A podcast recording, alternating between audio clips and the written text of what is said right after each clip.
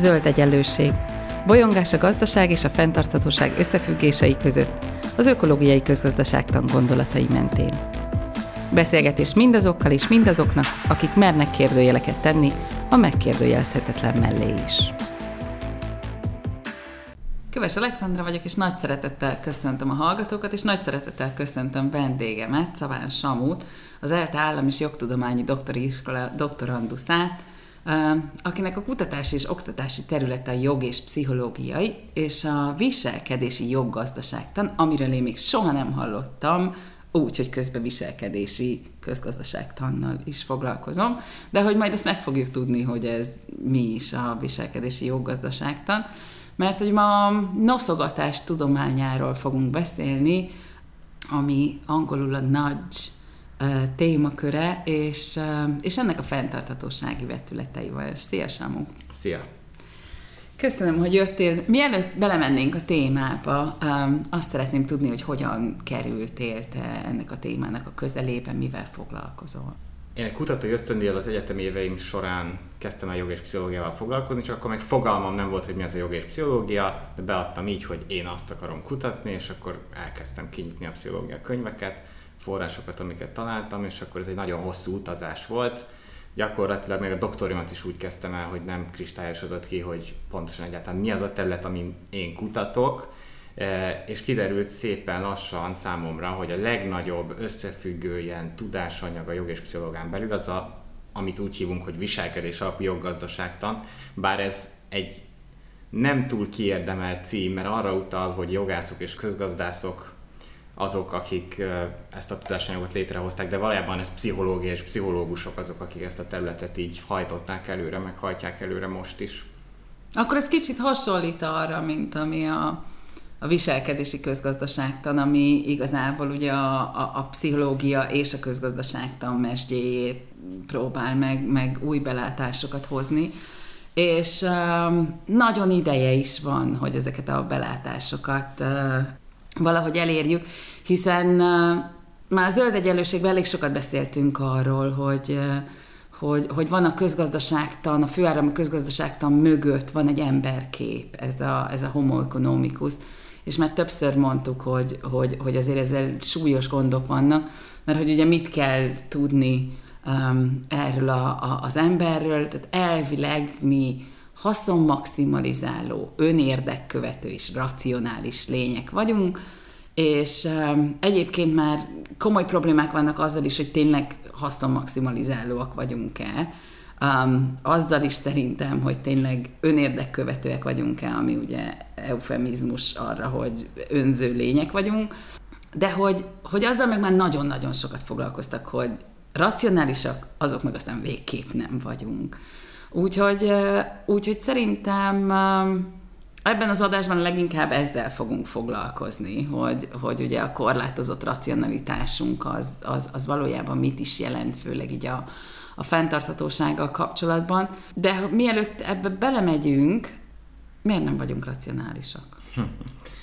De ez, ez egész racionalitás, ez, ez, ez azért a gondolkodás történetben nagyon, nagyon régi dolog. Tehát már az ókori filozófiában is megjelenik ez a ilyen allegória Platónnál, hogy van a szekér, ahol vannak persze az abolátlan lovak, mondjuk az érzések, de azért ami, aki tartja a gyeplőt, az a racionalitás. A racionalitás az valahogy képes leigázni az érzelmeket, és hogy van egy ilyen tiszta, tudatos, racionális, reflexív gondolkodó bennünk, aki azért az úr a háznál, vagy legalábbis tud úr lenni a háznál.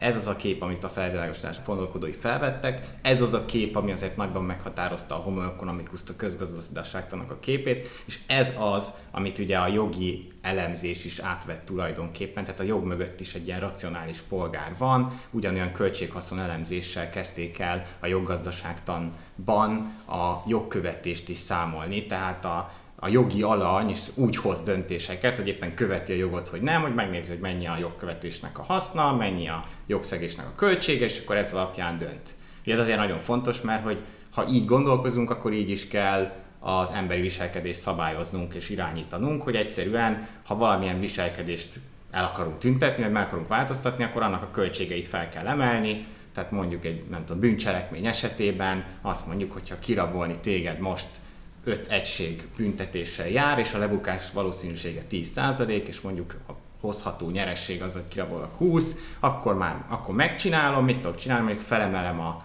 azt, hogy mennyire nagy a valószínűség, hogy elkapjanak, mondjuk sok több pénzt teszek a bűnöldözésbe, vagy mondjuk ha megemelem a büntetési tételt. Na most a valóságban ezek a modellek nagyon jól néznek ki, meg nagyon kifinomultak, és tök jó, hogy matematikailag ki lehet hozni, hogy mit kell csinálni, csak az a probléma, hogy az emberek nem pont így viselkednek. Ugye abból is látszik, hogy mondjuk olyan országokban, ahol halálbüntetés terhe mellett lehet csak drogot fogyasztani, ugyanúgy fogyasztanak drogot az emberek.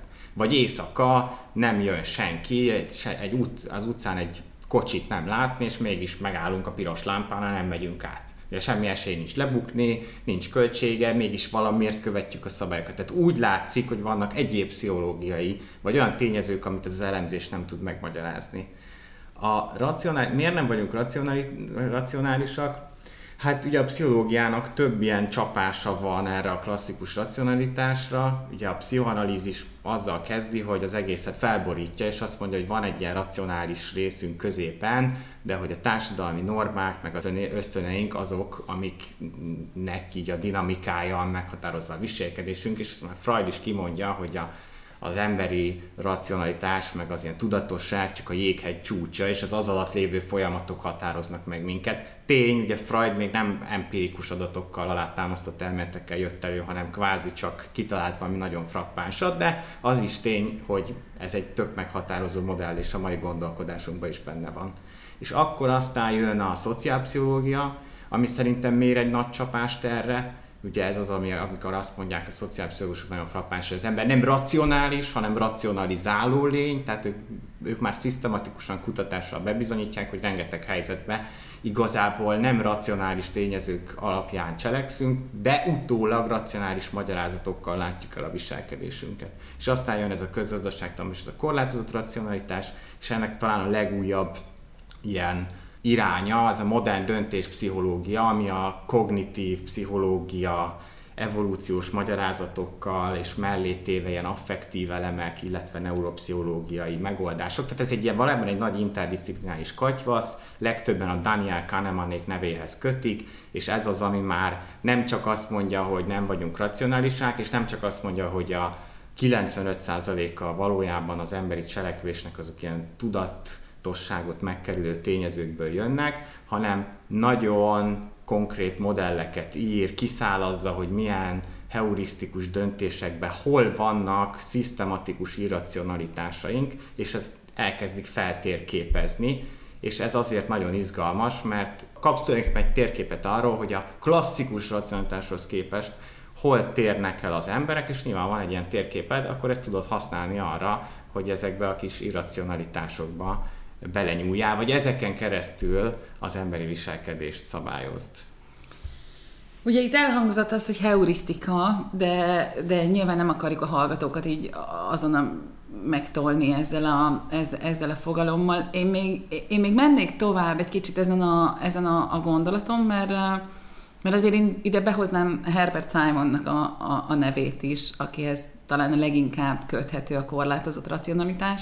És ugye ő azt mondja, hogy ahhoz, hogy racionálisak legyünk, ahhoz, ahhoz azt feltételeztük, hogy minden információnak a birtokába vagyunk, ezeket az információkat egymás mellé tudjuk rendezni, ezek alapján, az információk alapján valahogy létrehozunk alternatívákat, létrehozzuk az összes létező alternatívát, valahogy ezekhez hasznosságot rendelünk, és kiválasztjuk azt, amelyik a legnagyobb hasznot hozza. Uh, ugye ezt kezdted el te is mondani ezzel, a, a, ahogy a jog is gondolkozik erről. És ugye Simon azt mondja, hogy ez nem egészen így történik az agyunkba, hanem, hanem egymás utániságban történik. Tehát nem, nem az összes alternatívát generáljuk le, és abból választunk, hanem jön egy alternatíva a tapasztalatainkból az, ahogy eddig működtünk, megnézzük, hogy jó, nem jó, és ha úgy döntünk, hogy hát ez, ez nem elég jó alternatíva, akkor legenerálunk egy következőt. És ezt egészen addig fogjuk megtenni, amíg nem jön egy olyan alternatíva, ami számunkra elfogadható. ugye ő ezt kielégítő döntésnek hívja, tehát jön egy kielégítő döntés, és azt a döntést meghozzuk, ennyi. Tehát nem, nem kezdjük el a legoptimálisabbat megkeresni, hanem a kielégítő döntésnél megállunk. És ugye, ha ehhez vesszük Káhnemanékat, akkor, akkor ők ugye azt kezdték el alátámasztani, hogy az agyunk ahhoz, hogy egy döntést gyorsan meghozzon, ahhoz ilyen, ilyen leegyszerűsítéseket használ, ilyen um, gyors megoldásokat, és ugye ezeket nevezték el heurisztikáknak, és uh, ráadásul ugye ezek a heurisztikák, ezek egy egy, egy sor döntésben még, még torzítanak is. Tehát, hogy, hogy, hogy, hogy nem, hogy nem találjuk meg a legoptimálisabb megoldást, hanem szisztematikusan torzítunk valamilyen irányba. És ezekkel a csapdákkal, heurisztikákkal, torzításokkal ugye foglalkozik a viselkedési közgazdaságtan is, nyilván akkor ezek szerint a viselkedési jog gazdaságtan. Am, ami, amire kíváncsi vagyok, hogy te mit gondolsz arról, hogy ez, egy, ez alapvetően jó hír nekünk, hogy nem vagyunk racionálisak, vagy, vagy rossz hír? Mert Kahnemanék inkább azt mondják, hogy hát ez rossz hír, mert nem tudunk racionálisak lenni, brühű. Hát jó hír, mert élünk, tehát az, hogy a, homo sapiens faj ma él, az ennek köszönhető, tehát nyilvánvalóan racionálisan, reflektáltan végig gondolni, kianalizálni, bizonyítékokat gyűjteni, bizonyítékokat sorba rendezni, ezek alapján meghozni az optimális döntést, az rettenetesen sok idő. A legtöbb helyzetben lehetetlen. Tehát most nagyon egyszerű, egy ember barát vagy ellenség, megbízható vagy nem megbízható, egy egy csomó dolgot nem tudunk az emberekről, mégis rettenetesen gyorsan ítéleteket hozunk már az arcok alapján. Ugye erre vannak nagyon jó kísérletek, ez nyilván az ilyen pszichológiai irányt is nagyon érdekli, hogy meglátunk egy emberi arcot, és pár másodperc alatt kialakul egy nagyon stabil kép arról, hogy mit gondolunk az emberről. És később ezt a kezdeti irracionális benyomásunkat támogatjuk meg mindenféle bizonyítékokat, tehát ehhez rendezzük hozzá azokat a bizonyítékokat, amik alátámasztják a kezdeti benyomásunkat, mondjuk ő nem tudom, megbízható, azokat felemeljük, ami ezt, ezt, ez nem, nem megy annyira egybe, azt inkább elfelejtjük, vagy azt ellenérveket mondunk rá. Tehát ez például egy olyan mechanizmus, ami nyilvánvalóan segít, ha most ilyen evolúciós magyarázatokat kell hozzátenni, akkor mondjuk tegyünk fel, megyünk, nem tudom, a dzsungelbe, és akkor találkozunk egy idegen emberrel, és akkor most nem tudjuk, hogy az le fog bunkózni minket, vagy nem, mi most akkor védekezünk, vagy barátságosak vagyunk, tehát azonnal kell hozni egy döntést, nem tudunk heteket várni, és szépen megismerni, tázgatni, beszélgetni vele, kell egy döntés, hát mi alapján hozzuk meg? Nem, nem tudjuk. Valamilyen arcokról levont jegyek, mimika, nem tudom, pillanatokon belül ilyen nonverbális alapján hozunk egy ítéletet, de az nem lesz pontos. Egyáltalán nem. Igen, ez az előny, hogy egyáltalán tudunk működni, tehát annyira hihetetlenül bonyolult a világ, és annyira gyorsan le tudjuk egyszerűsíteni, hogy zseniális. Ha az ember elkezd foglalkozni mélyebben ilyen kognitív folyamatokkal, ahogy összerakjuk a világot, az hihetetlen. Az, hogy te látsz valakit, és az arcát felismered, nem csak az, hogy egyébként az arcáról levonsz következtetéseket, hogy ő egyébként megbízható vagy nem, de az, hogy az arcát felismered, és a, a másodperc töredéke Igen, alatt. Hogy egy kétdimenziós adat sorol, sorol ilyen kémi, kémiailag érzékeny sejteken keresztül a fény verődéséből kiszámított, hogy, hogy ott micsoda van, rájössz, hogy ez egy emberi arc, be tudod kategorizálni, hogy ez egy homo sapiens, azt, hogy ezt ismered, milyen érzelmeid vannak vele kapcsolatban, ez, ez hihetetlen. Ami, ami miatt rossz hír, az az, hogy modern környezetben ezek az utak, ezek félrevisznek minket, tegyük fel, mondjuk az arcokról levont következtetések, azok egyértelműen meg nem érdemelt előnyökhöz és hátrányokhoz juttatnak minket. A szép emberek bizonyítottan több pénzt keresnek, jobb pszichológiai példát nézünk, akkor a babarcú bűnözők azok kevesebb börtönbüntetést kapnak, a sztereotipikusabb afroamerikai arcoknak magasabb valószínűséggel szabnak ki halálbüntetést, és mondjuk a kompetensebbnek tűnő politikusok sikeresebbek, csak azért, mert az arcvonásai kompetensebbek, tehát félrevisznek.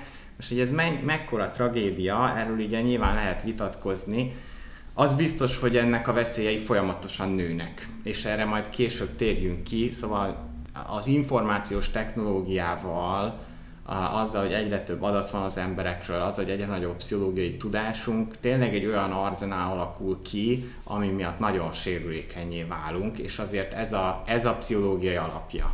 Ugyanakkor ugye azt mondja, akit én, én, én, én szeretek ebben a témában, Gert Gigerencer, ő, ő hozza be az ökológiai racionalitás fogalmát, és azt mondja, hogy um, egy kicsit, amit ugye te is mondtál, hogy valójában ez egy, ez egy csodálatos képességünk, hogy azonnal nagyon gyorsan, nagyon hatékonyan tudunk általában a kontextusnak megfelelően jó döntést hozni. Tehát igen, van olyan, hogy, hogy, hogy, hogy tévednek ezek a nagyon-nagyon gyors döntéseink, de hogy alapvetően mint egy ilyen, ő úgy fogalmaz, mint egy ilyen alkalmazkodó szerszámos láda, olyan az agyunk, és mindig tényleg elő tudjuk kapni azt a szerszámot, ami ott és abban a pillanatban a leginkább, leginkább fontos. De hogy, hogy ugye minél jobban megértjük ezeket a folyamatokat, minél jobban felfigyel rá ugye a közgazdaságtan, vagy, vagy a, a, a jogtudomány, annál inkább rájövünk arra, hogy például szakpolitikai eszközként ezeket nagyon is jól lehet használni. Ugye talán nem mondok újdonságot azzal, hogy, hogy, hogy e, ezeket a trükköket a marketing már sok-sok évtizede használja. Tehát ezeket a heurisztikákat, gyors döntéseket, torzításokat, hát tehát állandóan, állandóan arra épít, hogy pillanatok alatt tud olyan triggereket behozni, amiket, amiket mi még nem is tudunk, hogy lefordítottunk, és már lefordítottunk. Hát igen. A mai az egész modern túlfogyasztást azt alapvetően számunkra beazonosíthatatlan marketing stratégiákkal hozzák létre, és tar- tartják fenn ma is. És ugye ez azért egy nagyon nagy veszély a rendszernek, hogy az embernek az az illúziója, hogy nem így hozza a döntéseket. Szóval azt nem tettem hozzá, hogy itt nem, a, ne, nem talán nem azzal van a probléma, hogy te automatikusan levonsz egy arcról egy ilyen szempontból irracionális következtetést, hanem az a probléma, hogy te nem veszed észre, mert te utólag racionalizálod, és azt gondolod, hogy ez az ítéleted bizonyítékokkal van alátámasztva. Tehát a, a, a kételkedés az, ami, ami nagyon nehéz. És ebben egyébként aránylag jó, sikeres a modern pszichológia, hogy az emberbe kételyeket keltsen, de hogy ez, ez az, ami tudás talán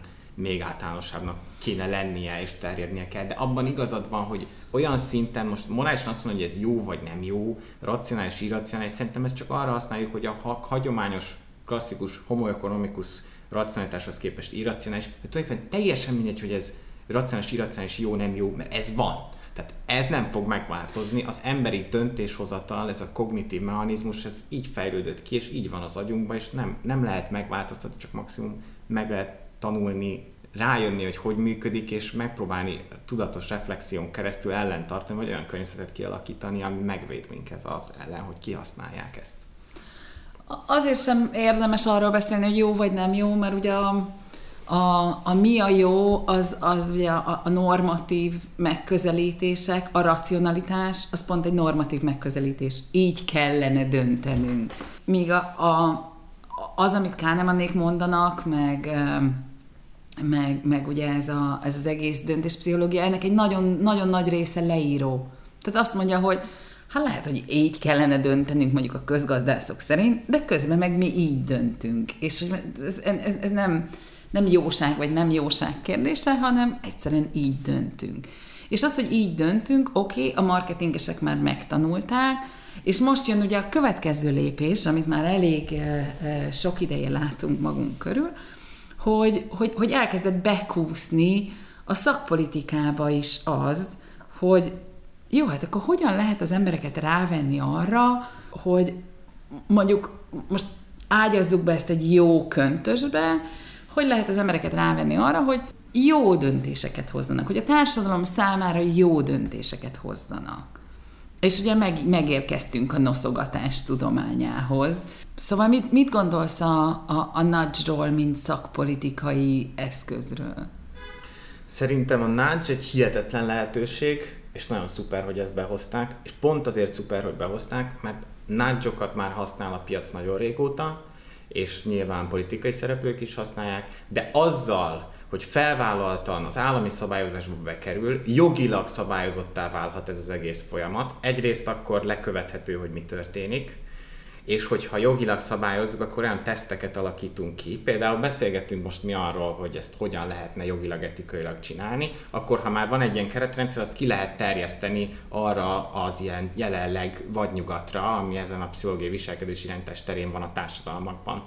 Ez ezért szuper. A második, mert egyszerűen ezek tényleg hatékony eszközei a kormányzásnak. Ugye az, itt két fogalom van, ami bejött, az egyik nagyon szuper, ez az evidence-based governance-nek az elve. Ez azt jelenti, hogy ilyen bizonyítékon alapuló kormányzás. Ez kicsit arról szól, hogy ne az ideológiai gondolkodás határozza meg, hogy hogy kormányzunk. Ideológia nem jobb, csak úgy értem, hogy ne, ne csak legyen egy elképzelésünk, hogy mi hatékony, mi működik, hanem a kormányzati szereplők, vagy akik, a, az, akik szabályoznak, azok folyamatosan empirikus bizonyítékokat gyűjtsenek, hogy milyen szabályozási technika működik, és az alapján válassza ki az eszközöket. És nyilván a célokat is adott esetben majd erős fogunk beszélni, lehet így kiválasztani. De ez egy, ez egy új dolog, amit behoztak, ami nagyon szuper, hogy a tudományos gondolkodást bevinni ebbe az ilyen szabályozási szektorba.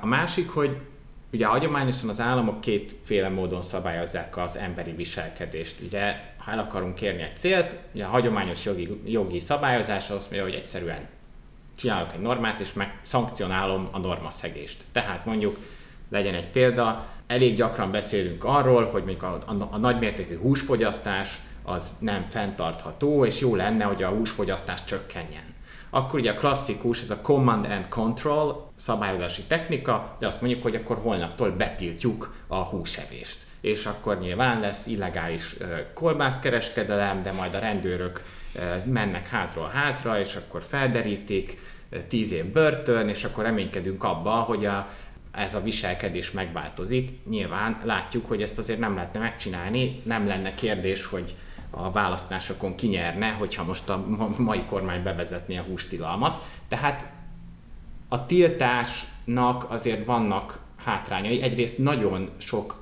társadalmi erőforrás az, hogy egy ilyen tiltást kikényszerítsünk, tehát a rendőrség fenntartása, ugye ellenőrzés, bíróság, tehát az, az igazságszolgáltatási apparátus egyszerűen költséges társadalmilag. A másik az, hogy ha valami nagyon újat akarsz bevezetni, akkor nyilván ellenállásba ütközik. Ugye a húsfogyasztás példája, nem tudnánk holnap betiltani a húsfogyasztást, mert megbukna két napon belül a kormány. A másik ugye a gazdasági ösztönzők, ez a klasszikus közgazdaságtani gondolkodás. Mondjuk azt, hogy akkor van nem tudom, húsadó, emeljük meg a kolbászárat, meg emeljük a költségeket, és mondjuk a salátának meg csökkentsük, és akkor ezzel próbáljuk valahogy az emberi viselkedést szabályozni. És a harmadik út az, hogy minden, ami nem ez. Tehát pszichológiai, valamilyen olyan tényezőkre, amik ezen kívül vannak, lásd, értékek és normák, valamilyen heurisztikák, az alapvető beállítás megváltoztatása, tehát mi, mi, minden ilyen eszköz, ami nem a konkrétan a command and control, meg a gazdasági, pénzügyi ösztönzők, és innentől kezdve mindenki mást ért nagy alatt, tehát mondjuk azt, hogy ide minden, mindent be lehet tömködni. Hozzunk azért, azért példákat, bár ne felejtsük el azt, hogy, hogy visszajöjjünk ahhoz a témához.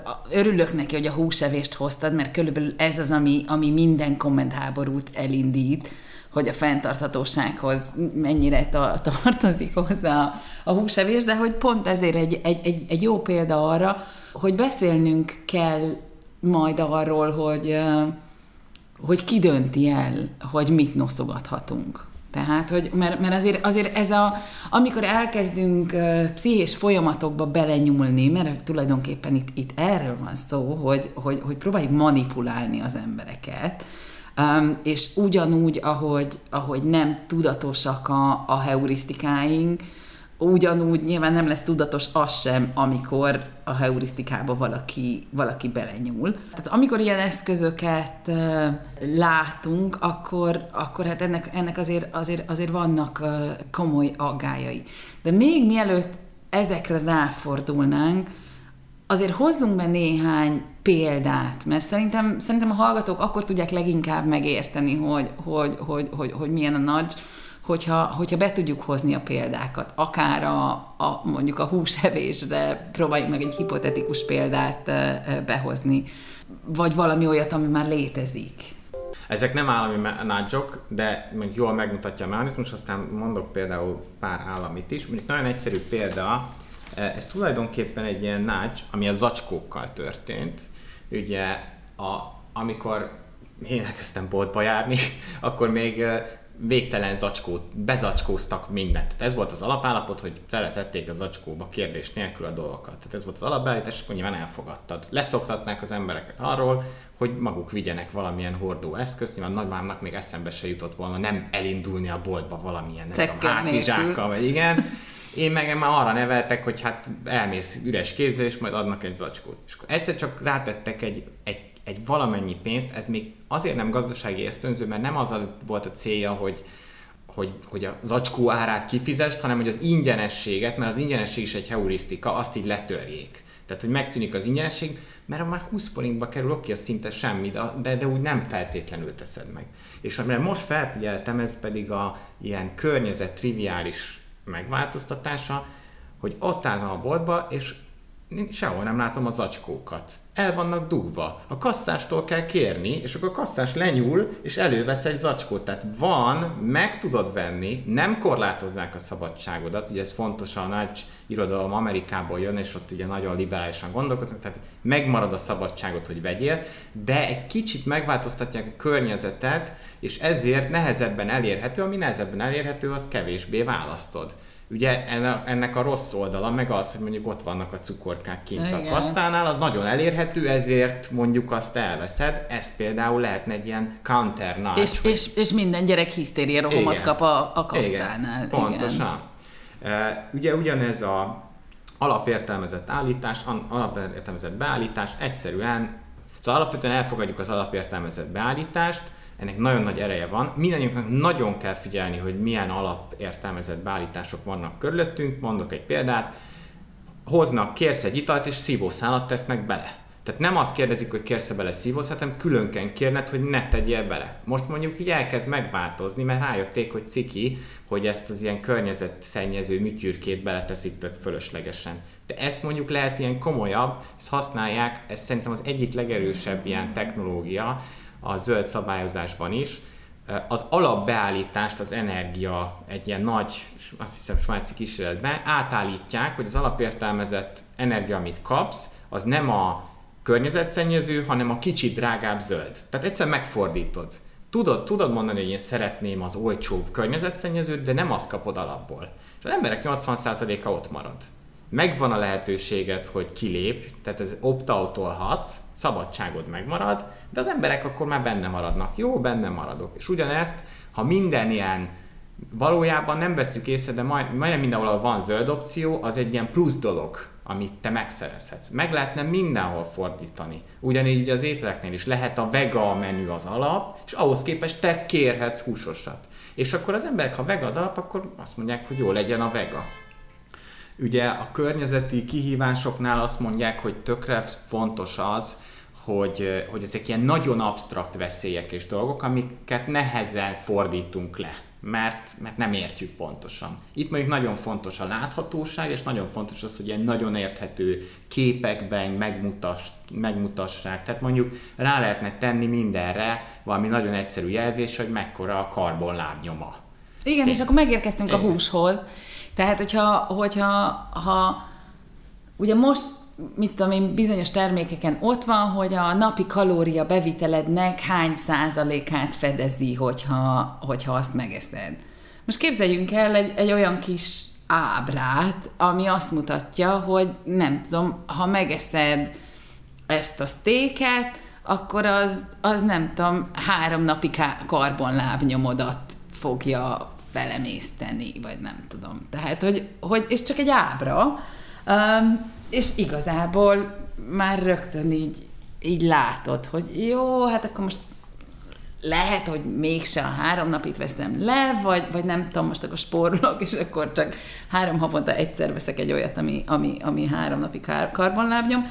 Tehát, hogy, hogy, hogy, hogy azért ezt, ezt meg lehet oldani. Amit én például nagyon, nagyon szeretek, és az is nudge, bár kevesen veszik szerintem észre, de hogy én szeretem, hogy a MÁV-nak a, a jegyeire rá van nyomtatva, hogy azon az úton mennyi széndiokszidot spóroltál meg azzal, hogy vonattal utaztál, és nem autóval ugyanazon a távon. Nyilván lehet vitatkozni, hogy ez mennyire pontos, mennyire nem pontos, de, de van egy ilyen, de van egy ilyen pozitív üzenete, hogy lám-lám, ezzel te tettél valamit. És hogy ez is nagy, semmi más, mint oda van írva kicsit nagyobb betűkkel, mint az összes többi betű, de hogy az embernek mégis, mégis van egy ilyen, ilyen érzése. Igen, abszolút. Az abszolút jó példa.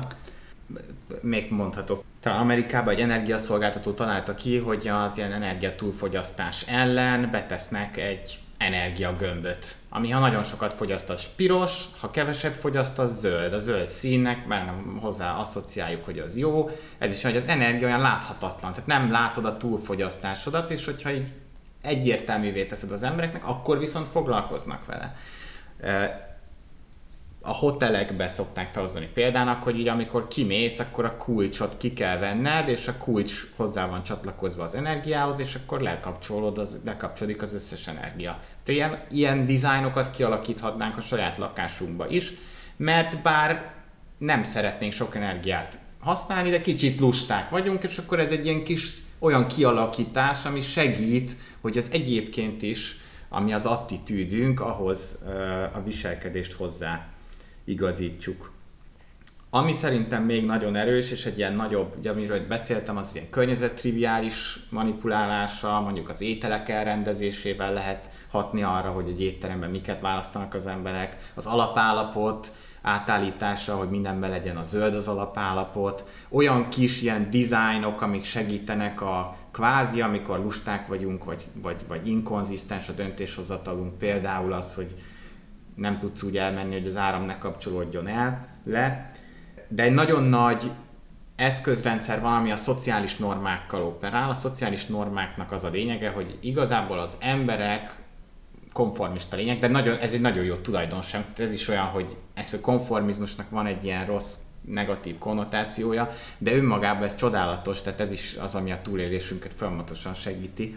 Aronzonnak van egy ilyen nagyon szórakoztató példája, hogy van egy nagy város, elkezd egy ember futni, és akkor egy másik ember nézi, látja, és akkor megkérdezi, hogy ú, ez miért fut, és akkor azt mondja, hogy elszakadt a gát, és akkor fél óra, és már mindenki fut a városba, e, és hogy meg, mekkora hülyék, hogy nem is szakadt el a gát, csak egy véletlenszerű plegyka volt, és akkor azt mondjuk, hogy uff, birkák. De ha elszakadt a gát, akkor azok élték túl, akik futottak. Tehát, hogy ez egy ilyen jó automatizmus. És az van, hogy érzékeljük, ez is ilyen nem tudatos, de folyamatosan érzékeljük, hogy mik a körülöttünk névő ilyen szociális normák, az, az, az kb. ilyen szociális szabályok.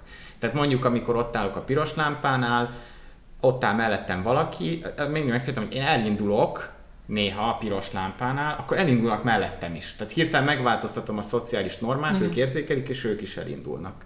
Ugye ezzel lehet szabályozni kvázi az embereket, azért, mert nagyon sokszor rosszul mérjük fel, hogy mik a szociális normák, tehát mondjuk az önkárosító magatartásokat az egyetemisták túlbecsülik jellegzetesen, ők amerikai kampuszokon felmérik, hogy mit gondolsz, hogy egy átlag egyetemista hányszor iszik egy héten, és akkor azt mondod, hogy hát legalább ötször.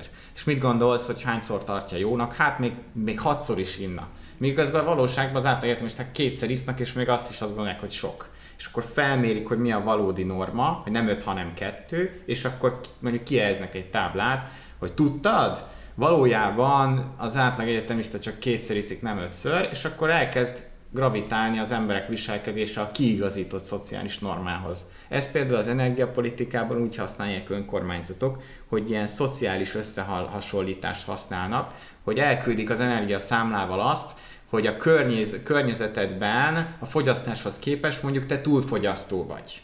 És akkor te látod, hogy te többet fogyasztasz, mint az átlag, látod a szociális normát, meg látsz mondjuk egy ilyen nem egy mosolygós fejet, mintha jól fogyasztanál, hanem mondjuk vizualizálják, hogy, hogy ez mondjuk nem jó.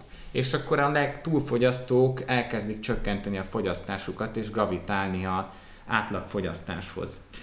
Szóval, hogy ugye feljött az, hogy mi, mi az, amiben lehet nudge az embereket, és itt nagyon fontos a nudge irodalomban, meg ugye a nudge képviselőinél, hogy ők olyan témákat vesznek elő, amiben az emberek attitűdjei valójában ugyanabban az irányba vannak, mint a nagyzsolóknak a törekvései. Most lehet, egy kicsit abszaktan mondtam, de hogy a legtöbb ember mondjuk egészséges akar lenni, és azt akar, hogy a Föld ne pusztuljon el. Ugye senkinek nem az az újévi fogadalma, hogy hú, jövőre folyamatosan cigizni fogok, és eldobálom a szemetet. Tehát az emberek ezt akarják, csak különböző korlátozottságaink miatt nem tudunk így viselkedni. Tehát van egy ilyen, ez az ilyen green gap, tehát van egy ilyen zöld szakadék, például fel lehet mérni, hogy mennyire szívesen, nem tudom, mennyire támogatod a zöld politikát, vagy a zöld, nem tudom én, termékeket, és akkor a valóságban meg már nem vásárol zöld termékeket, tehát valami ott elakad, és hogy csak ebben segítenek, tehát nem olyan dolgokra veszik rá az embereket, amiket nem akarnak, hanem ebben segítenek. Magyarországon egyébként azért is nagyon ez engem meglepett, de hogy azért is van könnyű dolga a szabályozónak a zöld nagyról beszélünk, mert Magyarországon egészen összhangban a zöld gondolkodásban. Tehát amit én láttam felmérések, az emberek 70-80 százaléka ilyen zöld párti. Az Amerikában a, a társadalom fele el sem fogadja az ember okozta felmelegedést, míg Magyarországon teljes egyetértés van, pont most láttam a Greenpeace-nek a kutatását, hogy azt hiszem 73% a, a válaszadóknak az fontosnak tartja, hogy 22-től zöld kormány legyen. Tehát mindegy, hogy mi csak, hogy zöld kormány, zöld politikával. Tehát Magyarországon nagy a támogatottsága. Tehát tényleg azt lehet mondani, hogy ha ilyen zöld nagyokat alkalmazunk, akkor nincs etikai aggály, mert az emberek egyébként zöldek, mi csak azt segítünk, hogy úgy tudjanak viselkedni, ahogy egyébként is szeretnének. Zárójel, Igen. innentől kezdve nem értem, hogy miért nincs a terítéken a választásoknál. Zárójel bezár. Um, de hogy valamiért, valamiért nekem még mindig ellenérzésem van a nácsokkal kapcsolatban. És nagyon nehéz megfogalmazni, hogy miért, mert, mert látom a logikát, látom, de, de valahogy um, valahogy az az érzésem, hogy, hogy az emberek manipulációja az még nudge, nudge előtt sem volt elfogadható, nyilván történt, de akkor sem volt elfogadható, és um, így számomra az után sem lesz az, mert, mert a manipuláció az, az önmagában, tehát hogy egy, egy kicsit ilyen, uh, ilyen ez, a, ez a cél szentesíti az eszközt, de hogy én ezt nem hiszem el.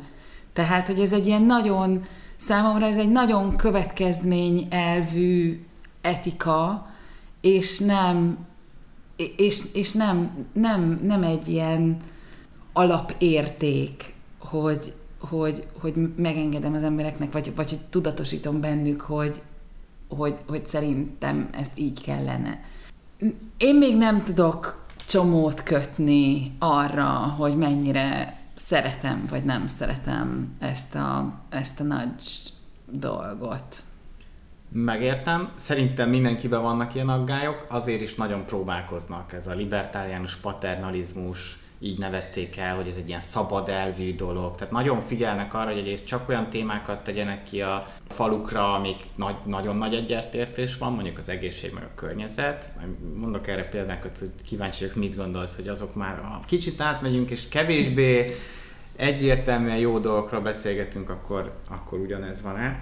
De egyrészt osztom az akkáidat, és különösen veszélyessé teszi ezt az egészet, hogy a modern információs technológiákkal az emberek egyrészt rettenetesen sok adatot osztanak meg, ezeket az adatokat ilyen big data algoritmusok le tudják elemezni, élőben tudják eh, monitorozni, és nem csak az, hogy általános nagyokat csinálni, teljesen személyre szabott nagyokat tudnak csinálni, a Facebook kiszivárgott dokumentumaiból azt látszott, hogy például ők olyan reklámspotokat adtak el, hogy ugye a Facebook pontosan tudja, hogy mik a, mi az érzelmi profilod, de még a konkrét érzelmi állapotodat is monitorozza, és olyan kamaszok, fiatal felnőttek, amikor szoronganak, bizonytalanok, nem tudom mi, abba az érzelmi állapotba egy reklámhely önbizalomnövelő, nem tudom, termékeknek Szóval, hogy iszonyat veszélyes, ezt már a szakirodalomban nem is nudge hanem ilyen hiper nudge hívják, mert akit érdekel a dark pattern, ez az angol szakirodalomban neve, az is nagyon érdekes, hogy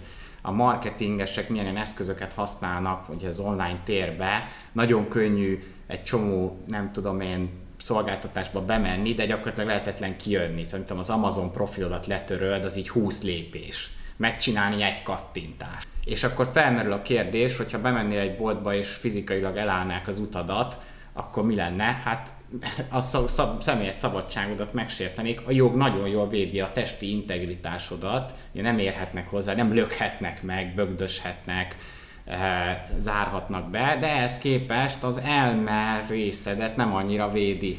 És ez is egy ilyen nagyon fontos dolog, hogy a jognak reagálni kéne rá, és én a pártján vagyok, hogy akár alapjogi szinten kéne a kognitív szabadságot védeni, vagy a szólásszabadság kiterjesztéseként, vagy önálló alapjogként, és igen, jogi teszteket kéne ki- kialakítani, amivel ezek ellen fel lehet né- lépni, tehát a viselkedési alapú joggazdaságtamból adódó ilyen nudge szerintem azért is izgalmas, mert ennek egy része az úgynevezett counter nudge, tehát a nudge ellenében mit lehet csinálni, ami kicsit a fogyasztóvédelem, ebben nagyon gyengék vagyunk még, de ez egy lehetőség arra, hogy ebbe is erősödjünk.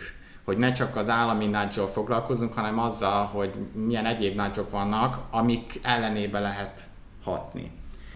Kicsit, hogy védelmébe a, az állami nudge vagy a szabályozási, nudge mint szabályozási technikának. Ugye klasszikusan a nudge irodalom ezzel védekezik, hogy mi csak olyan dolgokra nudge az embereket, akik, amik az attitűdjeikkel egyébként megegyeznek. Szerintem ez, ez igaz, ugye nyilván a környezeti katasztrófa, meg az egészségügy. Nagyon hamar viszont olyan területekhez megyünk, amiben nem biztos, hogy egyetértünk. Én például két példát szoktam a hallgatómnak fel, feldobni. Kíváncsi, hogy te mit gondolsz. Az állam megkér egy pszichológus csapatot, hogy dolgozzanak ki manipulációs technikákat a gyerekvállási kedv növelésére. Hűha, hát nekem ez, ez Nekem ez biztos, hogy nem fér bele. Tehát, hogy, és, és már ott bukik meg a dolog, és nekem itt van a, a, a legnagyobb problémám, hogy, hogy, hogy hol van arról társadalmi párbeszéd, hol van arról társadalmi konszenzus, hogy mi a gyerekvállalást akarjuk valahogy, nem tudom, serkenteni, vagy tehát, hogy, én szerintem ez, ez, ez, nem, ez nem létezik. Nyilván, hogyha a nyugdíjrendszer felől nézzük, a jelenlegi nyugdíjrendszer felől, akkor igen, akkor ez egy, ez egy jó célú nudge. De nyilván, hogyha ökológiai közgazdászt kérdezel ugyanerről a témáról, akkor, akkor ez nem biztos, hogy, hogy jó nudge. Inkább a nyugdíjrendszerhez kellene hozzányúlnunk, mint még inkább terhelni vagy megértetni azt, hogy, hogy mit jelent a gyerekvállalás ma, és mindenki magának el tudja dönteni saját szabadságán belül, hogy, hogy, hogy az ő hitrendszerébe, az ő értékrendszerébe mi a jó, a, a, a sok gyerek, a kevés gyerek, vagy a semmi gyerek. Tehát az a baj, hogy hogy, hogy azzal, hogy, hogy, hogy ennek a nagynak a kérdése feljön, anélkül, hogy emögött társadalmi, tisztességes társadalmi párbeszéd lenne, azzal, azzal már azzal már alástuk szerintem azt, hogy ez egy jó cél érdekében van.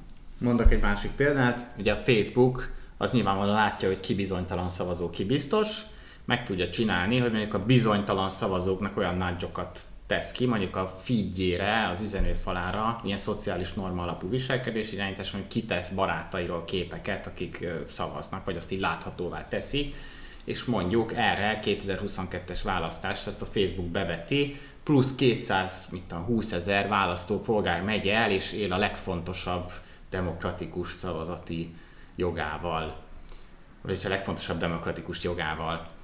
Erről mit gondolsz? Um, ne, nem, nem, nem. Tehát, hogy, hogy, hogy tovább, továbbra is az az érzésem, és ehhez behoznék egy, egy olyan élmény, szerintem mindenki, ha teheti, hallgassa meg, van egy beszélgetés Yuval Harari és Mark Zuckerberg között a, a YouTube-on. Körülbelül egy egyórás beszélgetés, ahol Harari próbálja elmagyarázni azokat a csapdákat, amik, amiket az ilyen típusú megoldások magukba rejtenek. És, um, és most nyilván lehet azt mondani, hogy Zuckerberg um, azért nem tudja ezeket lereagálni, vagy azért reagálja le másképp, mert hogy, mert hogy, hogy neki ez az érdeke. De én azt gondolom, hogy azért nem, mert nem érti. Tehát egyszerűen nem érti ezeknek az etikai dimenzióit.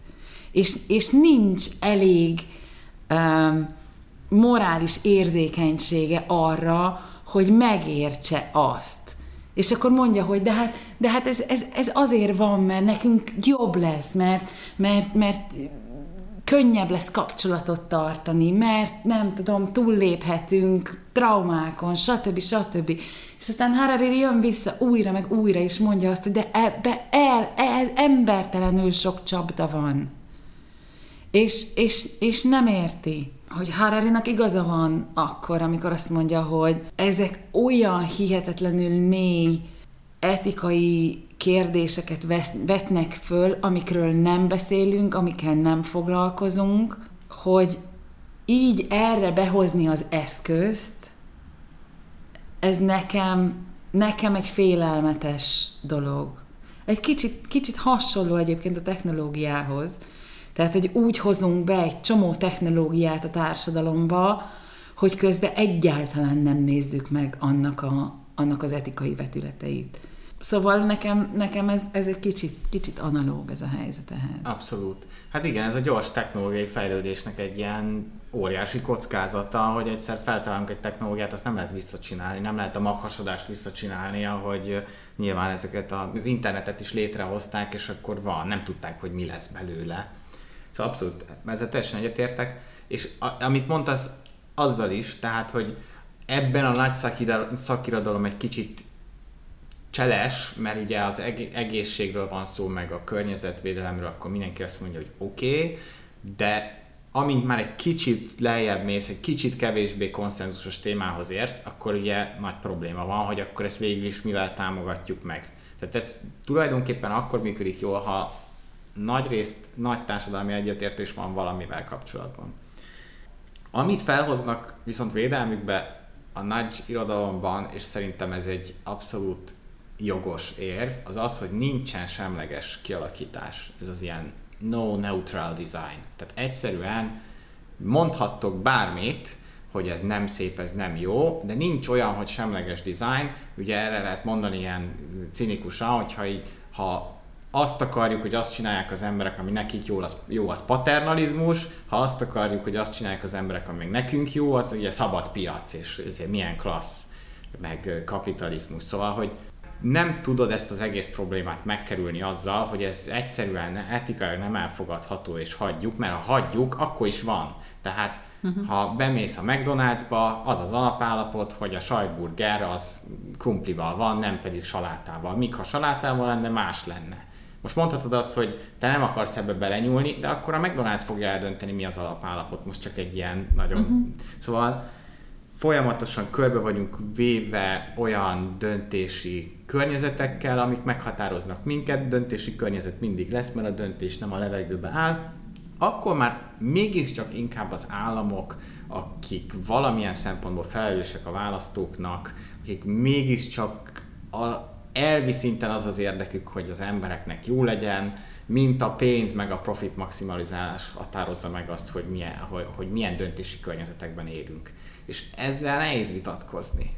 Azt lehet nyilván csinálni még, hogy bizonyos technológiák, amik már túl durvák, például ez a ilyen hyper nudge, meg a dark patterns, azok az ilyen információs technológiai eszközökön keresztül végrehajtott pszichológiai manipulációk, amik már túl sokak, azok, á, azokat teljesen írtsuk ki, mondjuk, hogy ezek tiltottak. De az, hogy teljesen kivegyük a pszichológiai elemzést, és ne próbáljuk a döntési környezeteket befolyásolni, akkor vagy a piac fogja, vagy véletlenek lesznek, de a véletleneszerűség sem feltétlenül igazságos. Ugye van ez a példája, ezzel kezdik a nagy című könyvét a táralék, ami szerintem tök jól leírja, hogy az étel elrendezése egy, egy menzán meg fogja határozni, hogy a gyerekeid mit fognak választani, hogyha mondjuk több ételből választhatnak. És akkor, ha tudod úgy rendezni az ételeket, hogy az egész, egészséges étel legyen szemmagasságnál, 25%-kal mondjuk ezzel megváltoztatod a gyerekek választását. Nézzen most... úgy ki, mint egy kis állat, vagy igen, valami. Igen. igen. Na most, ha ez teljesen véletlenszerű, akkor egyik gyerek az egyik iskolában egészségtelenül fog étkezni, a másik nem. Az sem igazságos. Ha most ráadod a profitra, akkor azt fogja mondani a nem tudom, a chips gyár, hogy figyelj, a chipset helyezd el oda, és akkor nem tudom, kapsz 10% extrát. Vagy felvállalhatja, nem tudom, az önkormányzat, aki a menzákat üzemelteti, hogy gyerekek, megpróbáljuk az egészségeset, meg a húsmenteset, ezekkel az eszközökkel promótálni, és ez van. Szóval, hogy tényleg nincs nagyon több út, amin elindulhatunk. Hát nem tudom, hogy, hogy van-e konklúziója ennek a beszélgetésnek, de, de egy kicsit azt érzem, hogy, hogy talán, talán az a konklúziója, hogy, hogy egyáltalán legyünk tisztában azzal, hogy, hogy ezek a jelenségek léteznek, és, és ezzel szembesülünk nap mint nap. És hogyha már még akkor is, hogyha nem lehetünk minden adott helyzetben tudatosak, mert ugye az ellene menne az ökológiai racionalitásnak, hogy állandóan minden döntési helyzetünkben elkezdjük tudatosan kielemezni, hogy most akkor most hatnak ránk, vagy nem hatnak ránk. Ennek ellenére azt gondolom, hogy, hogy már az a tény, hogy, hogy azt tudjuk, hogy ezek léteznek, és ezeket lehet használni pro és kontra, az talán már segít abban, hogy, hogy ezt így, így társadalmi szinten elkezdjük helyre rakni, és mondjuk adott esetben, ha lehet ilyet mondani, jól használni. Egyetértesz velem, mint konklúzió? Egyetértek. Szerintem is az egyéni szinten alapvetően az, hogy az ember legyen, ismerje meg önmagát, legyen tisztában ezekkel a manipulatív erőkkel. Most már azért tényleg a, egy csomó dologról nagyon jó ilyen informatív videók vannak, írd be, hogy Dark Pattern, és tényleg a Youtube-on egy 5 perces videó nagyon össze fogja foglalni neked, hogy milyen technikákra figyelj, amin keresztül így irányítani akarnak a cégek a neten. A másik konklúzió, meg egy kicsit az ilyen jogi konklúzió az, hogy el kell kezdenie ennek a mozgalomnak eh, kifehéríteni a pszichológiai viselkedés irányítást azáltal, hogy akkor határ, oké, okay, ez van, akkor határozzuk meg a jogi kereteit, az etikai kereteit, Eh, hogy egy társadalomban mikor lehet használni, és hogyha ezek megvannak, akkor ezt, ezt tovább tud terjedni, és talán egy ilyen sokkal szabályozottabb, tisztább hely, helyzet alakulhat ki. És a célok mögé rakjunk társadalmi párbeszédet. Igen, igen, abszolút. Nagyon szépen köszönöm neked ezt a beszélgetést, és köszönöm a hallgatóknak, hogy hallgattok bennünket, hallgassatok bennünket legközelebb is. Szia, Samu! Hello! Ez volt az Új Egyenlőség zöld podcastjának mai adása. Hallgassátok az Új Egyenlőség piros podcastot is. Nézzétek a stúdióbeszélgetéseket a YouTube csatornákon, és olvassátok a www.újegyenlőség.hu-t. Vitatkozzatok velünk a Facebook oldalunkon. Jövő héten újra találkozunk.